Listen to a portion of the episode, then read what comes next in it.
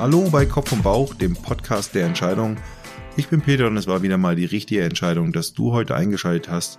Und was wir heute Schönes vorbereitet haben, präsentiert dir wie immer mein Podcast-Buddy Tobias. Ja, halli, hallo. Die Themen in Folge Nummer 26. Wir haben jetzt einige Folgen über Entscheidungen im unternehmerischen Kontext gemacht. Deswegen haben wir gedacht, wir nehmen uns heute mal den Privatbereich vor. Wir haben drei Entscheidungssituationen aus dem familiären Umfeld mitgebracht. Einmal das Thema Schule, Ausbildung. Dann haben wir das Thema Wohnen, Wohnungssuche, Wohnungsentscheidung. Und wir haben den Dauerbrenner, den Urlaub. Wo geht's hin? Wann geht's dahin? Wie kommt man dahin? Also alle Entscheidungen rund um den Urlaub. Wir erklären euch kurz eine Situation aus unseren ähm, eigenen Familien, aus unserem eigenen Leben. Wie sind wir da rangegangen? Welche Werkzeuge haben wir da genutzt oder vielleicht auch nicht genutzt? Wird eine relativ interessante und äh, abwechslungsreiche Folge. Du kannst dich jetzt entscheiden, bleibst du dran oder hörst du dir was anderes an? Ja, heute gibt es mal keine persönliche Entscheidung, wie wir das normalerweise immer gewohnt sind von uns, denn heute gibt es eigentlich ja drei persönliche Entscheidungen. Äh, wir wollen ja heute über Entscheidungen in der Familie sprechen und das machen wir einfach am Beispiel, so wie wir Entscheidungen in der Familie getroffen haben. Weil es gibt ja viele Entscheidungen, die man so in der Familie treffen kann, die so im Alltag passieren, die eher so private Natur sind. Ne, wir haben ja bis jetzt auch sehr viel immer den unternehmerischen Kontext beleuchtet. Und jetzt gucken wir uns heute mal so ein bisschen an, was so privat in der Familie für Entscheidungen auf den Tisch kommen. Zum Beispiel, Tobias, was haben wir heute für Beispiele mitgebracht? Also wir haben drei Beispiele mitgebracht. Wir haben mal so den Kontext Bildung, Schule, also gerade für die Leute da draußen mit Kindern ist das Thema Bildung, Schule immer mal wieder relevant, wo Entscheidungen getroffen werden müssen. Wir haben das Thema Wohnungssuche, hat mit Sicherheit jeder schon mal hinter sich von uns. Da hat der Peter eine, eine aktuelle Situation mitgebracht. Und dann, was jeder eigentlich öfters mal hat, ist das Thema Urlaub. Da teilt jeder von uns beiden eine Situation, wie wir da rangegangen sind und wir versuchen so ein bisschen die Werkzeuge, die dahinter stecken, zu erklären. Genau. Und dann würde ich sagen, fangen wir mal an. Also der erste Teil also ist von unseren drei Entscheidungen in der Familie geht es um ja, Bildung, Schule, hast du so hast du so ein bisschen gesagt, aber so konkreter ist es ja, geht es ja darum, was macht eigentlich das Kind nach der Schulausbildung? Genau, das ist jetzt mein konkreter Fall. Also mein, mein großer Sohn, der hat im letzten Jahr die mittlere Reife gemacht, ähm, an der Realschule, also 10. Klasse abgeschlossen. Und man muss sich natürlich entscheiden, was kommt danach, was mache ich. Und der Entscheidungsprozess ist grundsätzlich mal ein längerer. Also du entscheidest dich ja nicht oder im Normalfall entscheidest du dich natürlich nicht erst mit dem Erhalt des Abschlusszeugnisses, sondern du überlegst dir schon vorher, was mache ich danach. Genau, um es schon mal vorwegzunehmen, er hat sich für einen handwerklichen Beruf entschieden. Das war auch eigentlich schon relativ schnell klar für ihn, dass er in ein Handwerk gehen möchte. Also das war immer so ein bisschen seine Richtung. Und das Ganze war am Ende des Tages, wenn man das mal einordnet, war es ein konsultiver Einzelentscheid, weil er das für sich entschieden hat. Also das war jetzt auch nicht so, dass die Eltern für ihn entscheiden. Mag vielleicht bei anderen so sein, aber bei uns ist es seine Entscheidung, was er da macht. Lass mich mal ganz kurz gleich mal einhaken, weil du sagst, das ist dann so rückwirkend oder so. Also rückwirkend betrachtet oder war es bewusst? Ich meine, hat er ja jetzt einen Entscheidungsexperten zu Hause? Hat er gesagt, du Papa, was gibt's denn jetzt? Oder hat er vielleicht auch schon mal zugehört oder im Podcast gehört? Was gibt's für Entscheidungsmöglichkeiten? Nee, er hat mich jetzt nicht gefragt, nach welcher, also nach welchem Weg gehe ich davor. Sondern du sagst so beobachtungsmäßig, deskriptiv sozusagen, würdest du sagen, beschreibend, äh, war das ein konsultativer Einzelentscheid, wie dein Sohn das gemacht hat? Richtig. Okay, sehr gut. Wen hat er konsultiert? Also klar, Eltern. Entschuldigung, wenn ich wieder unterbreche, vielleicht für unsere Zuhörer nochmal ganz kurz konsultativer Einzelentscheid. Was ist das eigentlich? Also vielleicht nochmal ganz kurz mal den, den Rahmen. Also der konsultative Einzelentscheid ist eine Entscheidung, die eine Person einzeln für sich selbst trifft, aber das entsteht nicht im stillen Kämmerlein, sondern man konsultiert, also fragt andere Menschen um ihren Rat an der Stelle. Also es hat den Vorteil, dass ich die Information von vielen habe, ne, sozusagen eine Informationsvielfalt, aber eben auch trotzdem schnell vielleicht für mich alleine entscheiden kann, ohne jetzt, sage ich mal, in der Gruppe mich großartig abzustimmen oder mich auch vielleicht dem Mehrheitsprinzip zu, ja, ich sag mal, hinzugeben. Ne? Genau. So Fall, ne? Wir saßen nicht im Familienrat zusammen, haben eine Abstimmung gemacht. Okay, aber wurdest du dann auch gefragt und hast du dann gesagt, naja, solange du die Beine unter meinem Tisch steckst, wirst nee, du. Nee, das habe ich nicht. Das habe ich nicht gesagt. Und ich wurde aber gefragt. Also man wird sogar in so einem Prozess mehrfach gefragt. Also das war jetzt nicht ein, das ist jetzt nicht eine Entscheidung, die du von einem Tag auf den anderen triffst, sondern das ist ein eine länger, ein längerer Prozess. Und wer wurde da konsultiert? Also klar, die Eltern werden konsultiert. Du fragst natürlich auch im Freundeskreis. Du hast das Thema Berufsberatung, also du konsultierst einen Berufsberater. Der hilft vielleicht auch, die Optionen einzuschränken, weil am Anfang hast du noch ganz viele Optionen und du weißt so gar noch nicht so richtig, was es werden soll. Ne? Also es gibt ja gigantisch viele äh, Möglichkeiten, die du machen kannst. Ne? Es gibt unterschiedliche Ausbildungsberufe, die du danach anstreben kannst, in unterschiedlichen Branchen, Zweigen, Arten. Du kannst nochmal Schule weitermachen. Du kannst sagen, ich mache erstmal freiwilligen sozialen Dienst. Also die Möglichkeiten sind ja, sind ja riesig. Was ich auch in das Thema konsultativ einordnen würde, ist ein Praktikum so, so einen Beruf mal äh, da reinschnuppern, ein Praktikum zu machen und dadurch quasi Informationen kriegen für seine Entscheidung. Ist ja so ein bisschen so ein Typ 2 dann vielleicht sogar, oder? Genau, weil so ein, so ein Praktikum ist ja leicht reversibel, oder da, das ist ja eine, eine, eine Drehtür, wenn du nach zwei Tagen sagst, na, das ist nicht mein Ding, dann sagst du halt, okay, ich, ich brech's nach zwei Tagen entweder komplett ab oder mal, ich mache halt mal die Woche gar fertig und hinterher Deckel drauf und sag, das ist nicht mein Ding. Also da habe ich festgestellt, ich habe zwei linke Hände und dieses Handwerk ist nichts für mich. Ne? Könnte ja die Konsequenz davon sein. Ich habe eine Holzallergie. Ja, genau, zum Beispiel. Wurdest du denn eher gefragt, so, ich sag mal, also Praktika zum Beispiel ist ja zum Beispiel Informationsbeschaffung, ne, für Sachen, die ich vielleicht jetzt für Informationen, die sonst nicht zugänglich sind für mich. Eine Berufsberatung gibt eben einen Rahmen, vielleicht auch eine persönliche Einschätzung so ein bisschen vielleicht, auch weil er schon bestimmte Sachen häufiger gesehen hat. Stellt vielleicht hier und da auch nochmal Fragen zu den Präferenzen, kann ich mir vorstellen. Also, dass man so ein bisschen sich mal über bestimmte Themen Gedanken macht. Freunde weiß ich jetzt nicht so, da geht's da bestimmt eher so gucken, was die machen vielleicht oder so. Abgleich, sozialer Abgleich. Aber Eltern, bist du dann eher befragt worden wie, ja, was würdest du machen oder was hast du gemacht? Gemacht? Was würdest du gut finden? Oder eher so Informations, also warst du eher so ein Experte vielleicht für einzelne Themen, wo man sagt, so Mensch, wie war das denn damals bei dir? Hast du eine Ausbildung gemacht oder was würdest du dich technisch oder wo siehst du mich besser? Also, weißt du, was ich meine? Ich war eher die Instanz, die, die dann konsultiert wurde, diese Daten, die gesammelt wurden, einzuordnen. Ah, okay. Das heißt, du hast geholfen, eigentlich daraus so eher so ein ja, wertschöpfendes Urteil vielleicht auch mitzubilden, das zu sortieren. Genau, richtig. Also jetzt konkretes Beispiel. Freunde konsultiert, hey, was macht denn ihr so? Also Pausenhof nach der Schule und was machst du? Oder was planst du mal? Oder was kam bei dir bei der Berufsberatung raus? Und es gab viele Freunde, die in die Industrie gehen. Also die machen einen Industriemechaniker beim Industriebetrieb. So. Und da waren schon zwei, drei Wochen, würde ich sagen, da von so ein bisschen Zweifel oder wo man seine, seine Tendenz nochmal hinterfragt hat, wo er dann sagt, naja, die verdienen vielleicht mehr Gehalt, also da ist die Ausbildungsvergütung höher, die haben geregelte Arbeitszeiten an der Stelle, ne? da gibt's sowas wie vielleicht Überstunden abfeiern oder da fällt halt um 16.30 der Hammer. Da war dann schon so, hm, ist es wirklich die beste Option, so ein handwerklicher Beruf? Hm. Also das war dann das, wo ich konsultiert wurde. Ja, so ein bisschen so der, der, der Social Bias, der vielleicht dort äh, jetzt auftritt. Die Masse macht das oder, oder die mir, ich sag mal, meine Peer Group, mit der ich mich da äh, verbunden fühle, verhält sich so. Ähm, warum verhalte ich mich so oder warum will ich vielleicht das so machen? Ne? Das ist erstmal so, ist das falsch? Könnte das falsch sein? Mhm. mhm. Also du hast das so ein bisschen geordnet. Wie, das ist ja eigentlich ganz gut, weil eine Einzelentscheid, im Endeffekt, auch wenn er konsultativ ist, bedeutet ja, ich muss selber die Informationen werten und mir auf diese, diesem, also diese Bewertung ist ja subjektiv, ist ja klar, ist ja subjektiv verzerrt. Dementsprechend mein Urteil, was ich bilde, ja, basiert natürlich auch ein bisschen auf meinen Präferenzen, aber auch wie ich das, ich sag mal, bewerte, Gewichte vielleicht, nenne ich mal. Und diese Außenperspektive, die ist da wahrscheinlich emotionsloser, vielleicht ein bisschen kühler, ein bisschen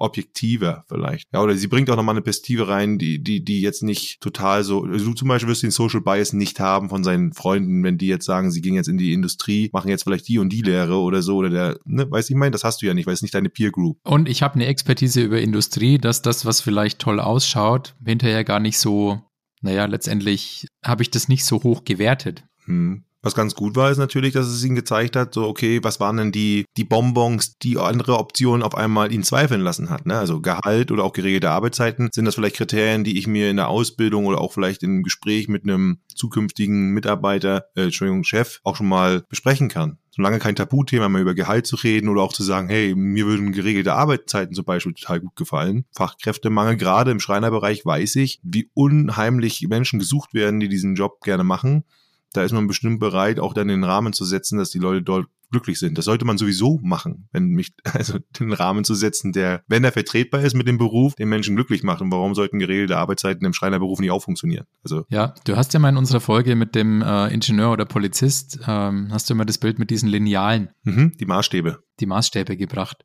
Genau, und das war das am Ende des Tages, ne? Also die unterschiedlichen Maßstäbe mal quasi klar gemacht. Was sind die unterschiedlichen Maßstäbe und wie wichtig sind die? Ja, und da konnten wir jetzt äh, bewusst einen Trade-off machen, Gehalt. Okay, ich muss vielleicht in der Ausbildung, ist das Gehalt niedriger, aber ich habe hinterher die Chance auf ein, ein höheres Gehalt, denn ich habe die Möglichkeit, unternehmerisch tätig zu werden. Das stimmt, ja. Und es ist ja auch eine, und das muss man auch sagen, es ist ja eine Ist-Betrachtung, Ist-Bewertung im Moment. Jetzt kann man sich natürlich fragen, welche Industrie wird in der Zukunft vielleicht äh, noch mehr Nachfrage haben, vielleicht auch noch mehr Mangel an Arbeitskraft wo könnte sich vielleicht dann auch das Gehalt steigern oder weil sich der Wert einer, einer solche Tätigkeit erhöht. Also ich weiß zum Beispiel, ich habe mich letztens mit dem Schreiner unterhalten, also mein lieber Scholli, da kann ich auch als Angestellter jetzt schon ganz schön Geld verdienen. Das ist, äh, hat sich aber geändert zu 15 Jahren, wo ich damals noch Geselle war. Ne, wenn, wenn das ja gut, das wäre denn jetzt auch eine, nicht so ein reiner Möbeltischler, wo ich jetzt sage, ich mal quadratisch praktisch gut baue, aber das ist ja egal. So, und wie ist jetzt die Entscheidung getroffen worden? Das hört sich ja jetzt doch so ein, so ein Wechsel so zwischen Kopf und Bauch an. Ja, am Ende des Tages war es Bauch. Bauch, okay. Also wir haben da auch keine Entscheidungsmatrix hingemalt. Aber der Bauch wurde kalibriert.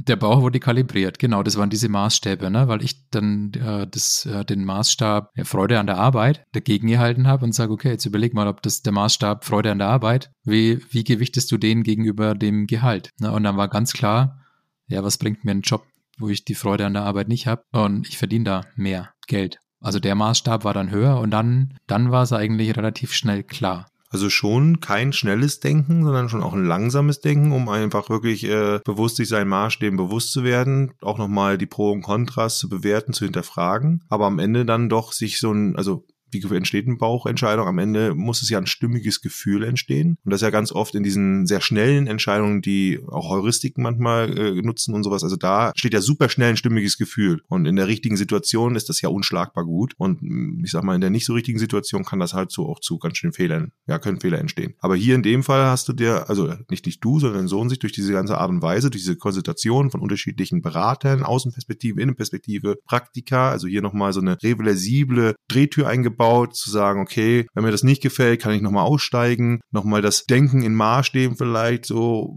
zu überlegen, warum habe ich eigentlich gezweifelt, hat dann irgendwann dazu geführt, dass ich ein Gefühl eingestellt hat, dass sich das stimmig, stimmig war, ne? Richtig. Und das ist vielleicht schon so ein bisschen Transfer. Ich glaube, bei allen Entscheidungen, die, die so mit Bildung, Schule, also keine Ahnung, das gibt's ja auch in der Grundschule. Gehe ich auf, gehe ich auf eine weiterführende Schule? Ja, nein. Wenn ja, auf welche? Oder wenn ich mich entschieden habe, ich möchte aufs Gymnasium gehen, dann habe ich oft die Auswahl zwischen unterschiedlichen Gymnasien. Ne? Gehe ich in musikalisches, gehe ich in naturwissenschaftliches? Ich glaube, das Thema Maßstäbe überlegen, also was ist mein, mein Maßstab? Sich das nochmal zu, zu verbildlichen. Dann das Thema Social Bias, ähm, glaube ich, hatten wir jetzt hier auch dann mit den Freunden. Wo gehen meine Freunde hin? Entspricht das auch meinem, meinem Interesse? Also alle meine Freunde gehen aufs naturwissenschaftliche Gymnasium, aber Mathe hat mir in der Grundschule, naja, nur so semi-Spaß gemacht und keine Ahnung, ich hole aber alle fünf Minuten hole ich die Gitarre raus, weil das ist irgendwie voll mein Ding. Deswegen diese Außenperspektive einfach mal auch nehmen, die eben nicht meine, ich sag mal, vielleicht nicht meine Biases hat. Was mir auch aufgefallen ist, ist hier, was wiederum finde ich, also zwei Dinge, die bei diesem konsultativen Einzelentscheid wichtig sind, ist einerseits eben äh, Leute wirklich um Rat zu fragen, sehr divers, aber natürlich nicht total weit weg vom Thema. Und man fragt aber Rat um Informationen, nicht um, was würdest du machen? Also es war nicht die Frage, äh, sag mal, Papa, würdest du den Job machen? Weil das ist ja eine individuelle Entscheidung oder, ne, so, das, das darum ging es nicht, so, oder sich die Entscheidung abnehmen lassen, entscheid du mal für mich, sondern wirklich nur, okay, wie sind die Informationen oder in dem Fall auch bei dir, kannst du mir helfen, das zu sortieren oder gibst du mir nochmal Anregungen? Also fast so wieder so Beratungstätigkeit, Berufsberatung war ja auch dabei. Und eben das zweite Thema ist Testen. Ich meine, du kommst ja auch aus einem bist der Innovationsmanager. Das heißt, bei dir geht es ja auch darum, eigentlich schnellstmöglich wirklich äh, Erlebnisse zu schaffen, um zu erkennen, ob das Produkt beim Kunden ankommt. Also das ist ja die wahre Antwort. Und hier geht es ja auch darum, wie kann ich das machen? Ist dieses Produkt, also der Job für mich der richtige, indem ich es erlebe? Ne? Und so ein Praktiker hilft da eben. Genau, und die, die Hypothese war ja, das macht mir Freude und ich, ich kann das, ne? Also es liegt mir. Das kann ich super durch ein Praktikum machen. Und lustigerweise ist, glaube ich, da auch schon der Maßstab, das macht mir Freude mit drin, aber der war nicht so explizit da als Maßstab. Ja, und die Investition ist ja natürlich eine andere, ein Praktikum zu machen, als sich vielleicht für eine äh, dreijährige Ausbildung zu. Den Vertrag zu unterschreiben. Ja, gut, du könntest jetzt natürlich sagen, das ist Typ 2, weil du hast eine Probezeit und wenn es nach einer Woche keinen Spaß macht, aber trotzdem. Unterschätze nicht Com Commitment Bias, unterschätze nicht Sunk Cost Fallacy, wenn du da schon mal ein Jahr investiert hast, unterstützt, also unterschätzt, und die Zweifel werden ja auch nicht unbedingt anders und, äh, und dann ist es meistens ja keine 100% äh, Entscheidung, sondern so eine 50 plus oder minus X und dann kommen diese ganzen Biases. Und zu 100% 100% reversibel ist es ja nicht, weil du verlierst ja ein Jahr dadurch, ne? Also mal angenommen, das fängt im September an. Stimmt. Und nach einem Monat merkst du, ah, nicht mein Ding, dann musst du ja im Normalfall oder in vielen Fällen nochmal warten, bis du wieder was Neues gefunden hast, ne? Also von daher macht es schon Sinn, das durch so eine kleinere Entscheidungssituation quasi zu testen. Schön, ja. Ich habe da auch, glaube ich, eine Empfehlung, die ich da mitnehme. Das machen wir mal im Transfer dann zum Schluss. Cooles Beispiel. Cool. Gut, gut entschieden, würde ich sagen, junger Mann. Kannst du mal einen Podcast kommen, wenn du Lust hast. ich sag's ihm. Es gefällt dem, dem Hobby-Schreiner. Oder nee, du hast sogar eine Schreinerausbildung, oder? Ich bin Geselle, ja. Ich freue mich darüber. Ja, wenn er da mal was machen will, gerne. Sprechen wir über dich, oder? Ja, Beispiel zwei. Ja, ich habe das Thema Wohnung mitgebracht. Ne? Also Wohnung muss ich vielleicht noch mal kurz erklären. Große Entscheidungen. Fangen wir jetzt mal so große Entscheidungen. Auch das, was du jetzt da beschrieben hast, ist auch eine große Entscheidung. Die setzt sich ja zusammen aus vielen kleinen Entscheidungen. Und bei uns ist eine ganz große Entscheidung in der Familie auf das Radar getreten. So seit letztem Jahres äh, fing das so an und äh, da ging es darum, was machen wir jetzt? Ich bin jetzt über elf Jahre lang in, in Bayern. Ne? Meine Frau ist ja hierher gezogen, wir haben hier ein Kind gekriegt und wir fühlen uns hier sehr, sehr wohl. Aber die Familie ist weit weg und Freunde sind auch dort oben. Wir haben auch so neue Freunde hier gefunden. Also es gibt so Pro und Kontras, würde ich jetzt mal sagen. Aber es ist eher eine Frage, wollen wir eigentlich jetzt hier für immer bleiben? Man möchte irgendwie so ankommen oder wollen wir nochmal zurückgehen in die Heimat? Gab es noch ein paar familiäre Themen, da reinspielen will ich jetzt nicht so ausführlich machen. Aber wir haben uns entschieden, wir gehen zurück in die Heimat. Ne? Ich hatte mehr Flexibilität, dadurch, dass ich eben selber Unternehmer geworden bin, bin weg vom Konzern, Franziskas Lehrerin, ging das beruflich schon mal. Jetzt ist natürlich eine ganz große Entscheidung, wohin. Also was, wo wollen wir wohnen? Und da war schon mal die erste Entscheidung auch, also siehst du so Kaskaden von Entscheidungen, die da entstehen, die wir uns dann bewusst machen müssen, wollen wir eigentlich dort oben vielleicht schon versuchen, was zu kaufen ja, wenn wir die Möglichkeit haben, oder wollen wir erstmal mieten? Das gibt, kann man natürlich ökologisch äh, bewerten. Aber bei uns war erstmal klar, na gut, wie sollen wir das eigentlich von 700 Kilometern Entfernung machen? Äh, da musst du dir das angucken, musst ein Gefühl dafür bekriegen, was willst du da bewerten? Ist ja nicht einfach nur Geld, was du da machst, sondern da kaufst ja ein Lebensgefühl. Und gesagt, nee, machen wir nicht. Reversible Entscheidung tatsächlich ist dann eher das Mieten. Du kannst halt äh, mieten, bist da flexibler und sagen wir, nee, wir mieten. So, und dann ging's los ja, Wohnung, wohin? Und dann habe ich tatsächlich äh, gesagt, naja, das ist jetzt ja eine, eine, wirklich eine Entscheidung mit Tragweite und wir haben ja jetzt auch eine Menge Erfahrung und wir machen ja in dem Fall sind wir ja, haben auch ein Paar und vor allen Dingen Franzi brauchte diese Entscheidung unbedingt, Klarheit zu haben, weil sie ja als Lehrerin ganz klar sich irgendwo bewerben muss oder vielleicht sogar einen Versetzungsantrag stellen muss. Also das heißt, die, die Örtlichkeit ist schon mal von der Lage her wichtig. Sie braucht die Entscheidung.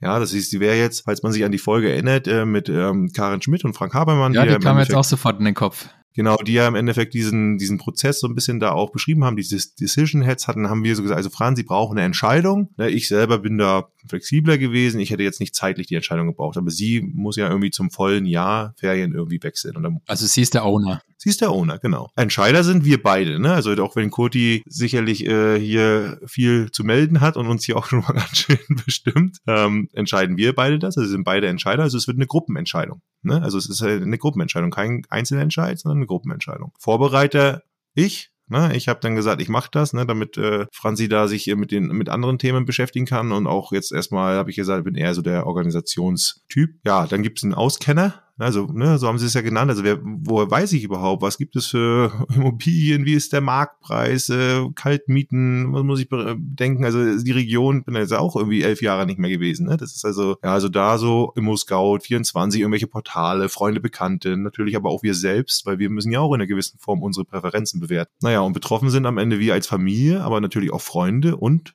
natürlich auch Kollegen und Partner in einer gewissen Form. Manchmal mehr, manchmal weniger. Ne? Also Partner, mein Firmenpartner zum Beispiel. Habt ihr das dann so äh, tatsächlich mit den, mit den Decision Heads Karten gemacht oder halt wirklich so explizit oder ist das jetzt auch retrospektiv? Nee, mit den, mit den, mit den, mit den Karten, das haben wir tatsächlich nicht gemacht, aber das Buch habe ich ja schon vor dem Podcast gelesen. Ja. Und ich, äh, das Buch habe ich zu dem Zeitpunkt gelesen, wo das so entstanden ist, dass wir das jetzt mal angehen. Und ich habe mir das für mich mal geklärt. Viele Sachen passieren dann bei mir einfach äh, beim Duschen. So, und da war für mich klar, alles Also klar, im Kopf hast du quasi diese Zuordnung gemacht. Mhm. Genau, also das Franzi braucht eigentlich diese Entscheidung. Aber entscheiden tun wir zusammen und ich muss es irgendwie vorbereiten. So, damit, damit das irgendwie funktioniert, damit wir da vorankommen, damit sie auch die, ihre Entscheidung bekommt. Aber ihr habt euch jetzt nicht am Essenstisch zusammengesetzt Nein. und du sagst, wer ist der Owner? Okay, dein Name. Nee, tatsächlich nicht. Äh, wäre aber ganz geil gewesen, weil ich glaube, dann wäre es von vornherein auch klarer gewesen, wer welche Aufgaben hatte. Mhm. So war es manchmal ein bisschen so, dass Franziska sich gedacht hat, Mensch, jetzt äh, habe ich jetzt gar nichts gemacht oder oder wo ist jetzt eigentlich meine Aufgabe, wo soll ich mich jetzt mit einbringen oder entscheid doch du, du hast es doch schon vorbereitet, so. Ne? Also so, das war wäre vielleicht auch gar nicht so schlecht gewesen. Ich bin nämlich seit der Folge mit, mit Karin und Frank am überlegen, ob ich das tatsächlich mal für ja, größere Entscheidungssituationen in der Familie tatsächlich mal ausprobiere, weil dadurch wird es explizit und ich glaube, das hat halt den Effekt, dass die, die Rollen und die Aufgaben klar verteilt sind und es hat nicht einer das Gefühl, äh, hätte ich jetzt da was machen müssen. Und umgekehrt, du hast nicht die Situation, wo zwei jetzt irgendwie plötzlich äh, parallel Arbeit machen, ne? Ja, ja. Ich bin jetzt plötzlich zwei den Auskenner, obwohl der eine sagt, ja, eigentlich kenne ich mich jetzt gar nicht so aus, aber ich habe das Gefühl, ich muss jetzt da mal recherchieren und. Ja, und vor allen Dingen ist es so ein bisschen, ich weiß gar nicht, wie das so, müssen wir, bleiben wir mal am Handwerk, ne? Wenn ich ein Brett teilen will, dann kann ich das ja mit der Handkante machen, das wird dann wehtun und wahrscheinlich nicht richtig funktionieren. Aber ich kann, wenn ich eine Säge habe, selbst wenn ich sie nicht perfekt und hammergut bediene und wenn sie nicht die schärfste ist, trenne ich damit das Brett bestimmt zehnmal besser als eben mit der Hand. Oder wenn ich gar nichts mache, ne? Und, und da denke ich immer so, so ein Prozess, äh, viele denken dann, ja, setzt man sich hin und was soll dieser Aufwand und so. Aber so eine mal im Kopf mal durchzugehen oder auch mal die Karten mal so spielerisch beim Armbrot mal auszuteilen, also das. Das sind drei, vier Minuten, ne? Ja, das ist eigentlich nichts, ne? Und das macht schon viel. Aber die Leute müssen, das merke ich auch ein bisschen dran glauben, dass das was bedeutet, also ja. das, was das bringt. Wenn die das nicht machen, dann hast du irgendwie so den, eine ablehnende Haltung oder auch so, ja, was ist das jetzt hier? Was soll das jetzt bringen? Weil es ist ja, es ist ja methodisch. Es hat ja nichts und viele wollen ja eigentlich die Entscheidung dann haben oder einfach nur die gute Option. Ne, wie oft ich schon gehört habe, nee, also ich habe kein Entscheidungsproblem, ich brauche nur eine gute Option. Okay, gut. Also Miete und es geht um die Lage. Wie seid ihr dann weiter vorgegangen? Naja, dann wurde es eigentlich ganz schnell klar, es geht natürlich nicht nur um die Lage. Na, also warum haben wir uns auf die Lage so eingeschossen? Ich habe ähm, mich mit dem Thema mal beschäftigt. Ich kann es jetzt gar nicht genau sagen, aber Gewohnheit werden am meisten durch Umgebung geschafft. Ach, auch, vielleicht lag es auch wieder am Buch. Ich weiß nicht. Manchmal prasselt das alles auf mir ein. Aber die haben da auch gesagt im Buch, wenn man was verändern will, sollte man die Umgebung verändern. Und ich habe irgendwo anders auch nochmal einen Artikel gelesen, dass wenn man Verhalten verändern will, also braucht man Motivation und Volition, also Durchhaltevermögen. Aber das meiste, am besten ist die Gewohnheit zu ändern, weil dann wird's leicht. Ich glaube, das kommt aus der 1%-Methode äh, von, von James Clear, glaube ich. Kann sein, genau. Und die, wenn du die Umgebung so änderst, dann ändern sich spielerisch leicht, fast so, dass du es nicht, also dass es für dich kein Aufwand wird, auch deine Gewohnheiten. Naja, nimm deine Süßigkeitenfolge, ne? 18 Alter. Kilo, wenn die. Ja, ja. Was wir da, was wir da für einen Auftrag, äh, äh, was für einen Aufwand gemacht haben, um das irgendwie mir, mich von der, von der Haribo-Tüte wegzuhalten. So, und seitdem wir es nicht mehr machen, kannst du ja wissen, wo meine Finger öfters mal drin mhm. hängen. so, aber dann ging es natürlich, und deswegen haben wir uns auf diese Lage eingeschlossen, weil wir gesagt haben, wir möchten gerne weg vom Dorf.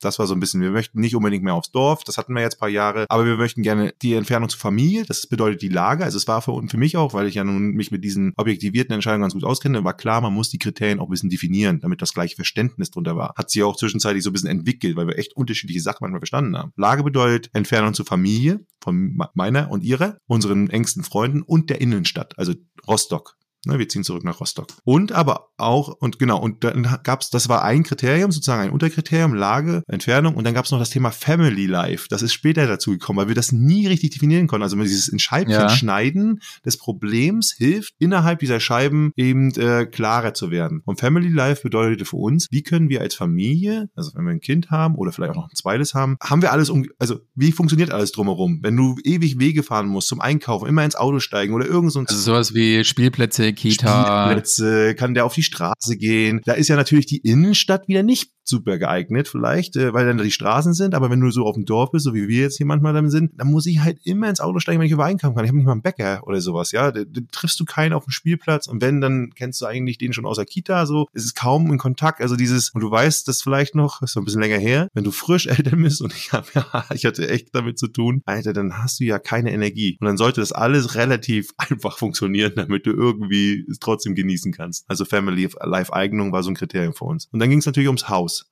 Das Kriterium Haus. Also oder Wohnung, ne? Also wie wohnen ja. wir dort? Dann kann man quantifizieren, Fläche, Quadratmeter. Na, aktuell wohnen wir relativ gut ausgebreitet und wenn wir Richtung drei, vier Personen im Haushalt plus Arbeitszimmer, ne, für mich, aber eben auch für Franziska als Lehrerin gucken, brauchen wir irgendwie Fläche. Wir brauchen aber auch Aufteilung, also Schnitt der Räume mhm. und wie die ist die Ausstattung. Also zum Beispiel Küche, Bad, Keller, Garten, was, wie ist die Qualität? Ist das Neubau? Ist das alles altbacken? Da hat ja jeder auch so ein bisschen unterschiedliche Themen. Das kommt alles in das Haus rein, sind auch einzelne Kriterien. Kriterien und natürlich Wohlfühlfaktor Emotion, weil das kann ich dir auch gleich erklären. Das ist so zwischendrin entstanden, weil das ist alles sehr funktional, was wir gerade beschrieben haben. Aber wo bleibt denn jetzt Alter, fünf Minuten zum Strand Oder das ist ja bei meinem Bruder, dann kann ich ja Mittagessen gehen mit ihm. Das waren alles so Sachen, die sind dann so natürlich aufgetreten. Die haben dann gefehlt in so einer Bewertung. Ja, das gefällt dem Bauch, dieses Kriterium. Sehr schön. Genau. Und das haben wir damit eingebrüht und so haben wir diese Kriterien festgelegt. Und wir haben sie auch gewichtet. Das war auch ein bisschen anstrengender Prozess. Da bin ich dann aber sehr pedantisch, muss man sagen. Aber das kann ich mir gut vorstellen. Und das war aber ganz interessant. Da hat Franzi natürlich gesagt, so, ach, Mensch, muss das sein? Und im Nachhinein hat sie aber auch genau gemerkt, warum ich dann natürlich da so drauf bestanden habe, weil das ist ja ein Prozess, kann ich jetzt schon raus der geht über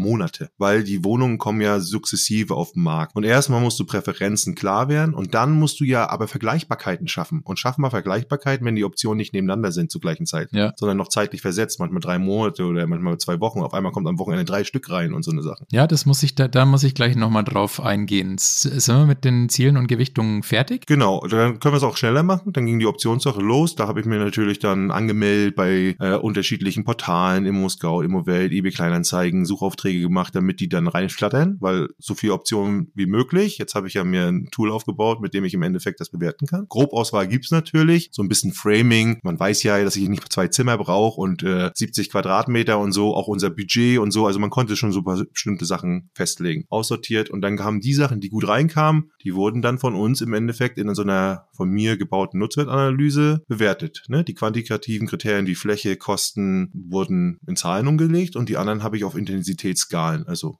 einfach eine Fünf-Sterne-Skala von gefällt mir gar nicht bis super gut. Fünf mega, mega geile Emotionen, wenn ich das anschaue und null, pff, Genau. komm, vergiss es, da sträubt sich mir jedes Nackenhaar. Richtig, so. Das haben wir so gemacht und das haben wir unterschied untereinander voneinander bewertet, weil es ist ja eine Gruppenentscheidung und dann macht es Sinn, dass jeder für sich bewertet und dann wird übereinander legt, damit wir uns nicht gegenseitig beeinflussen, weil, das hatte ich vorhin schon gesagt, ich mache natürlich die Vorbereitung, die Arbeit. Ich bin sehr argumentativ stark und Franzi könnte dann sagen, na okay, dann machen wir es so, wie du willst. Aber eigentlich, wir wollen ja beide da glücklich werden. Und da war es auch sehr, sehr interessant, warum sie manchmal dort eine 2, ich eine 5 oder andersrum. Und dann merkte man, oh, stimmt, das habe ich gar nicht gesehen. Oder ah, das habe ich ganz anders gesehen. Also es macht super viel transparent und auch Verständnisprobleme entstehen, äh, deck, deckst du auf. Also das ist eigentlich vom Prozessor her super. Ja, und als Ergebnis hast du dann am Ende so ein bisschen für dich eine Maßskala, nicht die, also ein Maß, ein Wert, der dir hilft. Also ich objektiviere jetzt so ein bisschen das Entscheidungsproblem. Es ist nicht die Entscheidung. Und den habe ich aufgeteilt in Personal Fit, so nenne ich das. Also alles, was nicht Kosten sind, also Lage, Hausfläche, Aufteilung und so weiter. Wohlfühlfaktor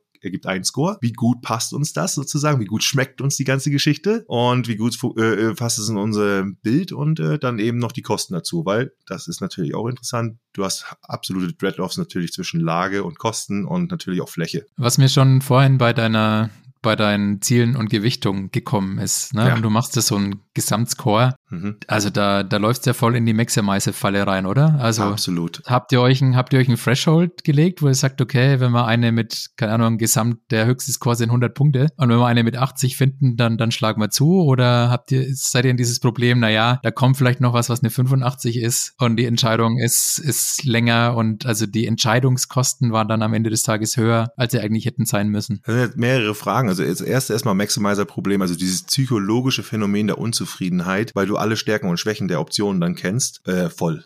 Also irgendwann warst du mit keiner mehr so richtig gefühlt zufrieden, weil je, es gab ja die eierlegende Wollmilchsau nicht. Ne? Es gab ja eben nicht das Ding für 1000 Euro und 150 Quadratmeter und sieben Zimmer gefühlt und weiß, weiß ich meine, das gab's halt Ja. nicht, ist ja logisch. Also da mussten, haben wir auch immer wieder gesagt, okay, jetzt mehr Entspannung und ein bisschen auf den Score gucken vielleicht und auch nochmal sagen, es sind unterschiedliche Profile. Dann haben wir gemerkt, okay, das hatte ich noch am Anfang mit dem, mit dem Threshold, also diesen, du meinst einen Schwellenwert im Endeffekt. Ja. Wir haben schon mal, ich habe einfach eine Option, ich habe einen Status Quo von uns eingebaut, also jetzt die, die, die äh, aktuelle Situation, weil da sind wir mit vielen Sachen sehr zufrieden und mit manchen nicht, aber die ist extrem gut spürbar. Der Vorteil des Status Quo ist, den kannst du super gut vergleichen und du hast einen Referenzpunkt auf einmal gesetzt. Und dadurch haben wir erstmal einen Referenzpunkt also gehabt und konnten relativ zuordnen. Und natürlich, was ich gemacht habe, ich habe so eine Art Worst Case und Best Case gemacht, die teilweise unrealistisch waren natürlich, um mal zu schauen, wo gehen die Scores hin. Und das, damit hatte man ein Gefühl bekommen. Also das hat dann ganz gut funktioniert. Und dann wusste man, also so unter 70 Prozent wäre schon scheiße, muss man sagen, oder muss man nicht. Aber es hat sich lange angedeutet, dass es keine Option gibt auf dem Markt. Also das war dann auch so ein bisschen, irgendwann musst du ja relativ bewerten und wenn alles so irgendwie nur so halbgar ist, weil es nichts gibt, dann musst du davon das Beste nehmen. Okay. Aber es hat am Ende dann nachher doch noch gereicht, oder? Also die Entscheidung ist getroffen. Die ist noch nicht getroffen, aber wir haben, also jetzt in dem Moment noch nicht, aber wir sind in den finalen Zügen ähm, und haben auch Optionen, die uns glücklich machen und super funktional passen. Und die vom Score besser sind als jetzt oder gleich oder niedriger? Die vom Score her, naja, gut, äh, äh, die sind natürlich besser. Äh, das Interessante ist, du musst es jetzt auseinandernehmen, weil natürlich, du musst die Lage rausnehmen. Also wir haben jetzt natürlich eine, also das ist ja unser Hauptthema, zur Familie hin und weiß ich was, da wäre ja die aktuelle Option super schlecht. Aber vom Haus her machen wir Abstriche. Also wir werden mehr bezahlen müssen für weniger Komfort. Das ist so einfach. Aber im Verhältnis zu dem, was es gibt auf dem Markt, deswegen ist die relative Bewertung wichtig, äh, haben wir uns sehr gut nach vorne iteriert. Und wir waren schon zweimal kurz davor, zu Ja zu sagen und haben genau durch diese objektivierte Bewertung gemerkt, wir sind da so ein bisschen in emotionalen Bias unterlegen. Okay, krass. Eine Frage habe ich noch, bevor wir zu unserem nächsten Thema springen. Genau, warum ist das auch so? Es entsteht natürlich Zeitdruck, Dringlichkeit. Denkt daran. Also, ne, und da habe ich mir gesagt, das ist jetzt Dringlichkeit. Wir müssen, das hat Impact auf die nächsten fünf Jahre. Es geht erstmal um die saubere Entscheidung, aber man hat ja Dringlichkeit. Irgendwann musst du ja die Entscheidung treffen. Ne? Jetzt kommt ja Cost of Delay dann. Wenn du dann im schlimmsten Fall äh, das nicht schaffst, äh, im August irgendwie der Umzug kommt und weiß ich was, dann schiebt sich alles wieder ein halbes Jahr oder Jahr. Also das heißt, du wirst dann schnell so, hast auch ein bisschen Verlustangst, ob die Option bekommst. Ach, naja, ob die dich dann immer nehmen, ist auch noch eine Frage. Bist ja ständig im Wettbewerb. Ja. Naja, also da musst du schon sehr, sehr schnell sein. Ich habe noch mal eine Frage zum Prozess. Ja. Es gibt ja noch eine andere Variante, ne? Also du, der Vorbereiter war für dich relativ schnell klar, das ist der Peter. Mhm. Aber es gibt ja auch die Option, dass du sagst, ein Makler ist der Vorbereiter. Dem gebe ich meine Ziele und Gewichtung und ich treffe nur die Entscheidung. Ja. Habt ihr euch bewusst dafür entschieden, dass du der Vorbereiter bist oder war diese Option im Prozess nicht präsent? Die war eigentlich nicht präsent. Ich glaube, es ist tatsächlich ein emotionales Thema. Ich mag keine Makler. Ja. Das wäre, glaube ich, deswegen ist das, glaube ich, nie auf den Tisch gekommen. Äh, das zweite ist, ich kann mir gar nicht vorstellen, dass ein Makler das so individuell machen könnte. Ich glaube, der wäre maximal im Bereich Optionssuche für mich der richtige. Hm. Also kann ich mir nicht vorstellen, aber auch das ist, eine, ist ein Vorstellungsthema und kann auch wahrscheinlich falsch sein. Wenn ein richtig guter Makler da als Berater auftritt, stellt er vielleicht genau die richtigen Fragen und hätte diese Arbeit für uns gemacht. Genau. Ja, also das ist mir gerade so gekommen und Das ist ein guter Einwurf, ja. Über diese Decision Heads gesprochen haben. Ich glaube, es lohnt sich echt, also das wäre für mich jetzt nochmal ein Argument, diese Decision Head Übung zu machen und sich zu überlegen, okay, die Namen, die ich dahinter schreibe, ist das die beste Option für den Entscheidungsprozess oder gibt es Alternativoptionen für den Entscheidungsprozess und ich wähle vielleicht für den Entscheidungsprozess eine Alternativoption, die schneller geht, die günstiger ist. Klar, die Makleroption ist jetzt vielleicht nicht der günstigere Entscheidungsprozess. Ja, aber ich tausche ja, ich habe ja riesen Aufwand gehabt und Zeit. Und überleg mal, äh, äh, das ist ja schon also eine sehr gute Einwand, ne? Wenn man das jetzt von der Qualität her so hinbekommt oder auch irgendwie vielleicht sogar besser, ne? Also natürlich, also das ist sicherlich, äh, da siehst du mal, dass ich da mit meinem Vorurteil, ja, also ich habe da mit meinem Bauchgefühl vielleicht vorverurteilt, könnte man auch sagen, ja. Ja, super, das ist ein guter Einwurf, ja. Vorbereiter ist immer Aufwand, ne? Muss man immer überlegen, wer ist der Richtige von der Expertise her und will man es wirklich selber machen, weil ja, vielleicht hätte ich da ja auch äh, mehr Family Time oder mehr im Unternehmen machen können. ist schon richtig, ja. Ja, das ist ganz lustig. Ich habe ich hab den umgekehrten Fall. Ich habe, weiß nicht, ob wir es in der Folge schon mal thematisiert haben. Wir haben uns eine Eigentumswohnung damals gekauft, als wir nach Bamberg gezogen sind. Und die, die hatte ewig gedauert, wir hatten einen riesen Stress und so weiter und so fort. Und wir haben die dann irgendwann vermietet, weil wir das nicht abwarten wollten, bis die fertig ist und sind dann in eine, in eine quasi Mietimmobilie gezogen. Mhm. Und ich habe die über einen Makler tatsächlich vermietet. Also ich habe quasi die Auswahl des Mieters über einen Makler gemacht und mich haben viele gefragt, hey, wieso machst du das über einen Makler? Und hey, die Leute, die, die, die, die stehen doch Schlange für, für, für eine Wohnung. Das ist doch überhaupt kein Problem, eine Wohnung irgendwie an den Mann oder die Frau bringen. Und ich habe das damals nicht bewusst gemacht, diesen Prozess, ne, diesen Mhm. und der war bei der Vorbereiter. Und warum? Weil für mich der Aufwand und so dieses emotionale Bindung dran war dadurch für mich weg. Der macht mir eine Empfehlung und ich kann dann sagen, ja, nein. Und das war für mich das Geld mehr als wert, was ich da rein investiert habe. Tja, siehst du, da bin ich so stolz auf meinen Entscheidungsprozess und vielleicht hätte man das tatsächlich komplett delegieren können. Aber da siehst du mal, wie wichtig das ist, äh, sich diese Rollen nicht nur zu belegen, sondern auch vielleicht zu überlegen, sind das die richtigen dort dafür. Ja, gut, ich muss fairerweise dazu sagen, den Makler kannte ich, also über den haben wir unser, also unser Mietobjekt gefunden und für mich entsprach der halt nicht dem typischen Bild eines Maklers. ne? Ich kann deine, ich kann deine Aversion total verstehen. Das ist aber auch ein Vorurteil vielleicht jetzt, die nicht, die sehr pauschal ist. Aber man muss auch sagen, ich mache mir trotzdem natürlich Gedanken. Also das ist natürlich für uns eine Lebensentscheidung. Und ich weiß nicht, ob der Makler, also dass es sich für ihn lohnt, so individuell auf uns einzugehen. Weil das sind ja, also der Prozess, das darf man auch, hat natürlich eins geschaffen. Wir haben und fühlen uns richtig gut gerade. Also war aufwendig und aber wir fühlen uns richtig gut, dass wir mit einem guten Ziel dort oben ankommen werden. Ja, Also es hat uns sehr viel Klarheit und Verständnis bekommen, was wir gegen was eintauschen. Gut, springen wir weiter. Du hast gerade einen Stichpunkt genannt. Viel gut. Ähm, ein Thema, wo es ums gut fühlen geht, ist auch der Urlaub. da kann ich gleich mal sagen, wie das bei uns abläuft, ja, bevor du was sagst. Also zufällig, nenne ich es mal. Zufällig ist das richtige Wort. Sehr den Zufall. Ja, aber nicht so, glaube ich. Also sehr konfus. Also zufällig heißt bei uns eigentlich, äh, wir, klar, legen wir irgendwie fest, wann wir Urlaub fahren wollen. Müssen wir ja auch so ein bisschen, äh, Lehrerin hat Ferien und so weiter. Und dann heißt es ja, irgendwann muss man mal eine Entscheidung treffen, wohin. Weil meistens muss ja irgendwie wieder was gebucht werden und so weiter. Dann kommen wieder kleinere Entscheidungen, sind wir bei diesen Entscheidungskaskaden. Ja, aber das passiert bei uns nicht weil wir da haben wir eben keinen Prozess. Oder da ist nicht klar, wer ist jetzt der Verantwortliche, wer muss jetzt ja eigentlich überhaupt entscheiden, weiß ich was. Und dann entsteht das eigentlich irgendwie so Diskussion, so wie es oft so ist, wenn keiner weiß, wie man entscheidet, dann wird gemöglichst versucht, einen Konsens zu finden. Also wo fahren wir hin, weiß ich was, was wollen wir eigentlich? Sind wir uns dann auch, es wird jetzt nicht gestritten oder so, auch meistens einig, aber es gibt keine klare um Verantwortung in der Umsetzung. Also macht mhm. sie das jetzt, guck ich jetzt, dann liegt das wieder zwei Wochen rum. Ergebnis ist, kurz gesagt, eigentlich verpassen wir irgendwann immer den Punkt, wann es Sinn macht, irgendwie was zu buchen, weiß ich was, dann ist es zu spät, dann rufen wir irgendwann nochmal an, dann ist meistens alles belegt, dann wird's, ja, und dann fahren wir spontan los. Spontan heißt von dreimal, oder nee, dreimal ist das uns jetzt passiert in letzter Zeit. Zweimal sind wir spontan losgefahren. Einmal war super, haben wir super Erlebnisse gehabt, sind wir schon rumgefahren und so. War, war, war toll. Einmal standen wir einfach 14 Tage auf dem letzten Platz im Camping, in, beim Camping in der Sonne, konnten auch nirgendwo anders hin, außer wieder nach Hause fahren. Das war dann für eine Familie nicht so mega. Ne? Also das war schon Nachteile. Und einmal sind wir gar nicht mehr gefahren, sind wir zu Hause geblieben, weil wir einfach gesagt haben, so, ja, was machen wir jetzt? War auch gut zu Hause, war jetzt nicht so schlimm, sind nicht gestorben, aber das ist das Ergebnis, ne? Also wenn du dann die Entscheidung nicht triffst und auch nicht umsetzen kannst dann, dann ist es relativ zufällig, was dann passiert. Mhm. Also es gibt schon Konsequenzen, finde ich, daraus. Also, also eine nicht getroffene Entscheidung.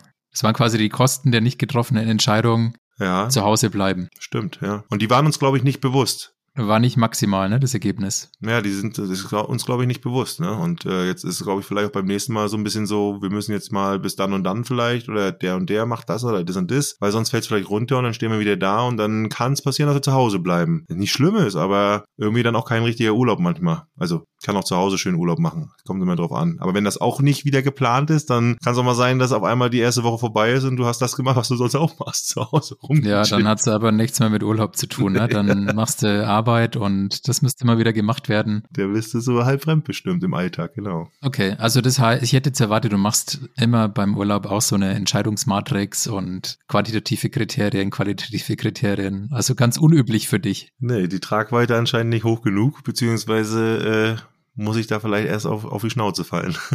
Und du? Naja, also bei, bei, bei uns ist es immer relativ schnell klar, wann wir in Urlaub gehen. Also klar, wir haben schulpflichtige Kinder, das sind schon mal die Schulferien. Wir legen dann immer grundsätzlich mal fest, in welchen Schulferien wir wegfahren. Also das sind so die großen Urlaube. Und wir haben auch so verlängerte Wochenenden, ne? zum Beispiel sowas über Ostern oder wenn mal so ein, so ein Feiertag ist, wo vielleicht dann noch der Freitag noch schulfrei ist. Auch das wird mal so ein bisschen angemarkert. Mhm. Ja, meine Frau hat immer schon, keine ein halbes Jahr vor Jahreswechsel den Kalender fürs nächste Jahr. Also die hat das schon auf dem Radar, bevor es bei mir überhaupt mal so weit kommt, dass ich Wann weiß. passiert das? Also schon am Anfang des Jahres oder wie? Ja, ja, eigentlich schon sogar davor. Also wir haben schon so einen Gruppenplan. Ich sage jetzt wir, also sie und ich dann logischerweise auch. Ja, so ist das im Team, ne? Äh, wenn genau. da ein Guter dabei ist, dann kann man sich mit den Lorbeeren schon schmücken. ja, genau. So, also und dann geht's immer noch darum, wohin geht's? Und da haben wir so einen, da haben wir so einen groben Backlog, würde ich jetzt mal sagen. Mhm. Also wir haben so ein paar Ziele, wo wir sagen, da wollten wir schon immer mal hin. Wir haben ein paar Ziele, wo wir sagen, das sind so Lieblingsdestinationen, da gefällt's uns. Das kann ein Land sein, das kann aber auch ein konkreter Ort sein. Das ist ja interessant. Das sammelt ihr dann oder entsteht das? Haut ihr das dann ins Backlog rein? Also ihr habt ein priorisiertes Backlog, dass du dich nochmal lustig machst über meinen Prozess. Das ist im Kopf. Also das haben wir jetzt nicht irgendwo. Ich habe da kein Trello-Board oder so. Also. Ich habe lustigerweise tatsächlich mal so ein Travel-Trello-Board gemacht, aber das war mir dann auch zu das passt nicht so richtig zu mir. Okay. Genau. Also wann, wohin und mit wem? Wie, wie, wie natürlich? Mit, ja, mit wem? Mit wem ist dann eher so ein, wenn wir eine Entscheidung getroffen haben, dass wir es vielleicht jemandem anbieten und sagen, okay, habt ihr Bock mitzukommen? Also kommt das wem dann im Endeffekt eigentlich an vierter Stelle? Also man geht ja. erstmal davon aus, zu viert vielleicht, aber sonst auch so die Wahl nochmal. Richtig. Also das heißt, das entscheidet ihr zu zweit dann Urlaub. Also macht ihr oder sagst du. Ja, ist eigentlich ziemlich zu zweit, muss man ganz ehrlich sagen. Bei den kleineren ist lustigerweise so, entscheidet eigentlich meine Frau und dann habe ich vielleicht noch ein Vetorecht und sag, what? aber manchmal sind die Sachen auch dann gebucht, ne, was auch okay ist. War so ein Sightseeing, ja, solange eine Biermanufaktur dabei ist, bin ich dabei. so ja, äh, und ich meine, das sind ja wirklich Typ 2, um ehrlich Ja. zu sein. Ja, also das ist ja gleich wieder Da storniert. muss man so. sich auch mal inspirieren lassen. Also habe ich gute Erfahrungen gemacht, dass ich da auch mal andere Sachen ausprobiere. Und dann, wer setzt um, wenn das entschieden ist? Umsetzung bin tatsächlich oft ich. Also sowas wie Route und wie, wie kommen wir dahin, bin oft ich. Hotel oder Unterkunft nenne ich es jetzt mal. Also es ist nicht notwendigerweise ein Hotel, kann nur Airbnb oder sonst irgendwas sein. Oft gemeinsam. Das ist dann so, da recherchieren wir beide und vergleichen so ein bisschen Optionen. Ich als Maximizer tue mich da manchmal ein bisschen schwer. Da ist es dann ganz gut, wenn Satisf Satisfizer mal so einen Vorschlag auf den Tisch legt, wo ich dann sage, yo, gehe ich mit, klingt cool. Hm. Aber das ist ja schon, ich glaube, ich glaub, da, wenn ihr da so ein bisschen, ich sag mal, Optionen, ist ja wieder die kleinere Entscheidung in der Kaskade, ist jetzt, sag ich mal, das Hotel an dem Ort oder ne, was auch immer, wo man sich entschieden hat. Dadurch, dass man da schon sehr trichterartig spitz geworden ist, sag ich mal, verkleinert man die Entscheidung, ich sag mal, jetzt vom, vom Auswirkungsgrad her. Weil es ist klar, wir fahren nach Barcelona, ja, wir fahren am Pfingsten, wir fahren mit einem Bus und das sind wir beide und die Kids bleiben zu Hause in dem Fall oder so. Und jetzt ist die Frage, welche Route, ne? Ja, So, und fahren wir da lang, da lang oder was wollen wir auf dem Weg noch machen? Also das, das heißt so, da wird die Wahl vielleicht nicht unbedingt einfacher, weil gibt es ja auch viele Optionen, aber sie wird viel, viel klarer und ist, das Rückfallrisiko ist viel, viel geringer. Ne? Also gerade wegen Mhm. dieser Reihenfolge. Wir scheitern ja schon, also das Wann ist so klar ungefähr und dann ja wohin. So, da geht's schon los. Ja, da haben wir tatsächlich äh, so ein bisschen mit unserem, naja, Backlog, der in unser beider Köpfen drin ist, haben wir tatsächlich einen Vorteil. Müssten wir vielleicht auch nochmal so ein bisschen mal besprechen. Aber auch dieses Umsetzen ist wichtig dann. Dass man das, und vor allen Dingen, was ich bei euch halt bei wann mir hingeschrieben habe, ist rechtzeitig. Also dieses am Anfang des Jahres ruhig mal zu machen und dann auch mal zu erklären. Also so ein bisschen bei uns fehlen so ein bisschen so diese, ja, fast schon Prozess, also projektlastige Meilensteine. Bis wann sollte man mal was gemacht haben? Also auf der letzten Woche vor Pfingsten buchst du halt in Italien keinen Campingplatz mehr. Weißt du, wie ich meine? Ja, aber das haben wir, also da haben wir auch aus Erfahrung gelernt. Ich war am Anfang auch so unterwegs, ne? Also als, als wir erstes Kind hatten, so zwei, drei Jahre, da war ich auch noch so mein, naja, wie, wie ich es halt als Jugendlicher mache, Last Minute irgendwie zwei Tage Ja. vorher an, an Flughafenschalter oder so. Das hat halt auch nicht mehr funktioniert, ne? Weil du ein größeres Zimmer brauchst, weil du, keine Ahnung, brauchst, wenn du eine Flugreise machst, brauchst du halt drei Plätze statt zwei. Ist dann auch nicht mehr so einfach, ne? Also die, die drei Plätze in, in der Restplatz oder Last Minute, mhm, eher nicht. Oder wenn halt für einen super teuren Preis. Und dann sind wir auch mal in Zell am See gelandet bei strömenden Regen und kalt und Nebel. Also wir hatten zufällig. auch so ein spontan Erlebnis und ich glaube, das war so eine heilsame Erfahrung für meine Frau, die sagt, ich plane meinen Urlaub anderthalb Jahre vorher. Da habe ich noch alle Optionen. Da ist das vielleicht gerade die Lernphase, in der wir stecken. Da hoffentlich lernen wir daraus. Ein Freund von mir hat gesagt, mit kleinen Kindern ist es eh kein Urlaub, ist nur ein anderer Ort, wo du auf Kinder aufpasst. Ist- Obwohl ich muss sagen, das äh, ist nicht ganz so, finde ich, bei uns. Kommt das schon gut an. Hat man viel mehr Zeit mit den Kids, das auch genug zu erleben. Ich würde sagen, machen wir mal erstmal, ziehen wir mal einen Strich unter diese drei Entscheidungssituationen. Gibt mit Sicherheit noch viel mehr in der Familie, aber ich glaube, das waren mal drei so, die überall mal vorkommen. Ja, hier vielleicht gleich mal so ein, so ein Call to Action vielleicht. Äh, schreibt uns doch mal an. Wir sind ja jetzt wirklich, muss man sagen, der Austausch wird immer reger. Also finde ich super auch, dass die Leute immer mehr dazu schreiben, ihre Perspektiven auch zu den Folgen und sowas und die, die Kommentare packen. Das finde ich super. Hier vielleicht auch nochmal, wollt ihr auch andere Entscheidungsfälle vielleicht, die so in, in der Familie nochmal sind. Wir haben ja noch, da haben wir ja auch noch ein paar gehabt. Wir haben uns ja heute mal auf die drei gehabt, äh, konzentriert. Ne, Wenn es da Interesse weiter gibt, dass wir die mal so durchsprechen, können wir ja auch mal machen. Das ist ja nicht. Ja, oder sagt uns, wie bei euch die Entscheidung läuft. Ne? Also vielleicht hat ja jemand die Hammer-Entscheidungsvorgehen für das Thema Urlaub. Das ist ja gar kein Druck. jeder da kauft werden, es da werden bestimmt alle kommen und sagen, ja, hab ich. Und dann trauen sich alle im Podcast zu sagen, das ist die beste Entscheidung, die ich je getroffen habe. Aber wenn einer dabei ist, gerne. Es muss nicht die beste sein. Hauptsache, ihr habt eine Entscheidung getroffen. Gehen wir in Transfer, oder? Ja, Ja, dann transferier mal, Tobias. Ja, was nehme ich aus der Folge mit? Drei Dinge. Nummer eins, ich muss zwei, dreimal tatsächlich an die Decision Heads äh, denken, als du das Beispiel mit der Wohnung gemacht hast. Ich finde, es hat ganz viel Mehrwert, wenn da eine klare Rollenverteilung und Erwartungshaltung da ist. Ich nehme für mich mit, ich möchte es auf den Fall Urlaub bei uns anwenden, denn da haben wir diese klare Rollenverteilung nicht. Die ist so ein bisschen implizit, aber die mal hinzuschreiben, finde ich gar nicht schlecht äh, und die mal auch zu verhandeln und vor allem, wer entscheidet, weil das ist bei uns nicht so klar und da müssen wir diskutieren, ob bei uns die Kinder mitentscheiden oder nicht oder ob wir das entscheiden und die nur konsultieren. Ich glaube, das ist echt mal wert, das im Familienkreis zu diskutieren. Nummer zwei, und das nehme ich mit von dem Thema Entscheidungen rund um Schule, aber ich denke, das trifft auch auf andere Themen zu, ist das Thema Biases. Also, wie kann ich da den Biasbuster spielen? Also, ich glaube, ich habe bei allen Entscheidungen rund um die Familie ganz, ganz viel Biases am Werk. Also, von der Verlustaversion über Sunk Cost, über Social Bias. Und da beim Konsultieren akzeptieren, Leute zu fragen, die eben nicht diesen Biases unterliegen, weil die außerhalb der Familie sind oder Sachen objektivierbar machen durch, durch Maßstäbe, halte ich für enorm wichtig und mache ich, glaube ich, viel, viel zu wenig, weil, also da, da lohnt sich echt den Bauch auf das zu kalibrieren. Und Nummer drei, was ich mitnehme, das ist von deinem Thema Wohnung. Was ich ganz cool fand in deinen, in deinen Kriterien und dann in der Bewertung, mhm. dieser Mix aus quantitativen und qualitativen Kriterien. Ja, also ich bin dann oft so, dass ich sage, naja, so eine, so eine Entscheidungsmatrix, das sind alles qualitative Kriterien und tu mich dann, äh, quantitative Kriterien und ich tue mich dann schwer, qualitative Kriterien in eine Zahl zu übersetzen. Aber das muss gar nicht, ne? Ich kann ja da so ein fünf Sterne vergeben. Und das gefällt mir natürlich als Bauch, weil das eine Bauchstimme in dieses, äh, sage ich mal, eher Kopf, Entscheidungsmatrix-Thema mit reinbringt. Also das ist quasi die perfekte Kombi aus Kopf und Bauch. Ja, das stimmt, ja. Das ist auch äh, wichtig, weil sonst fehlt was. Ne? Haben wir, habe ja auch gesagt, dass ich da irgendwie auch dann gemerkt habe, so, das reicht nicht. Ähm, Gibt es da ganz schöne Methoden auch, wo man auch relativ bewerten kann, wo sich der Bauch richtig, richtig wohlfühlt, weil diese referenzielle Bewertung, die gefällt ihm gut. Da sind wir Menschen richtig gut drin. Bei dir? Also so ein paar Sachen sind ähnlich, würde ich sagen, aber dann doch nochmal interessant, äh, dass du da nochmal einen ganz anderen Punkt dann rausgreifst. Also als erstens finde ich mal interessant bei diesen, bei diesen Entscheidungen bei Ungewissheit, die ich auch alleine treffe. Ja, also das äh, Beispiel von deinem Sohn. Also diese Außenperspektive, um eben halt eben meine eigenen Biases vielleicht, also selbst wenn ich sie jetzt nicht entdecke oder bewusst werde, aber da mal die auch bewusst mit einzuholen, die finde ich eigentlich klasse und testen bei Ungewissheit. Also eben dieses, ne, manche Informationen sind erst nach der Entscheidung äh, zugänglich und das eben durch diese Drehtüren, also Praktika. Also das Wort Praktika ist fast wie so eine Metapher für mich für dieses äh, Testen bei Ungewissheit. Also wie kann ich eigentlich eine kleine Dosis von dem, was ich später nachher in einer hohen Tragweite habe, vielleicht abtesten? Ne? Also dieses auch äh, vielleicht, wenn jetzt bei dem Wohnen auch gedacht hätte, äh, mit der Lage fühle ich mich da wohl, sind wir hingefahren. Ne? Ist ein ganz kleines Testen oder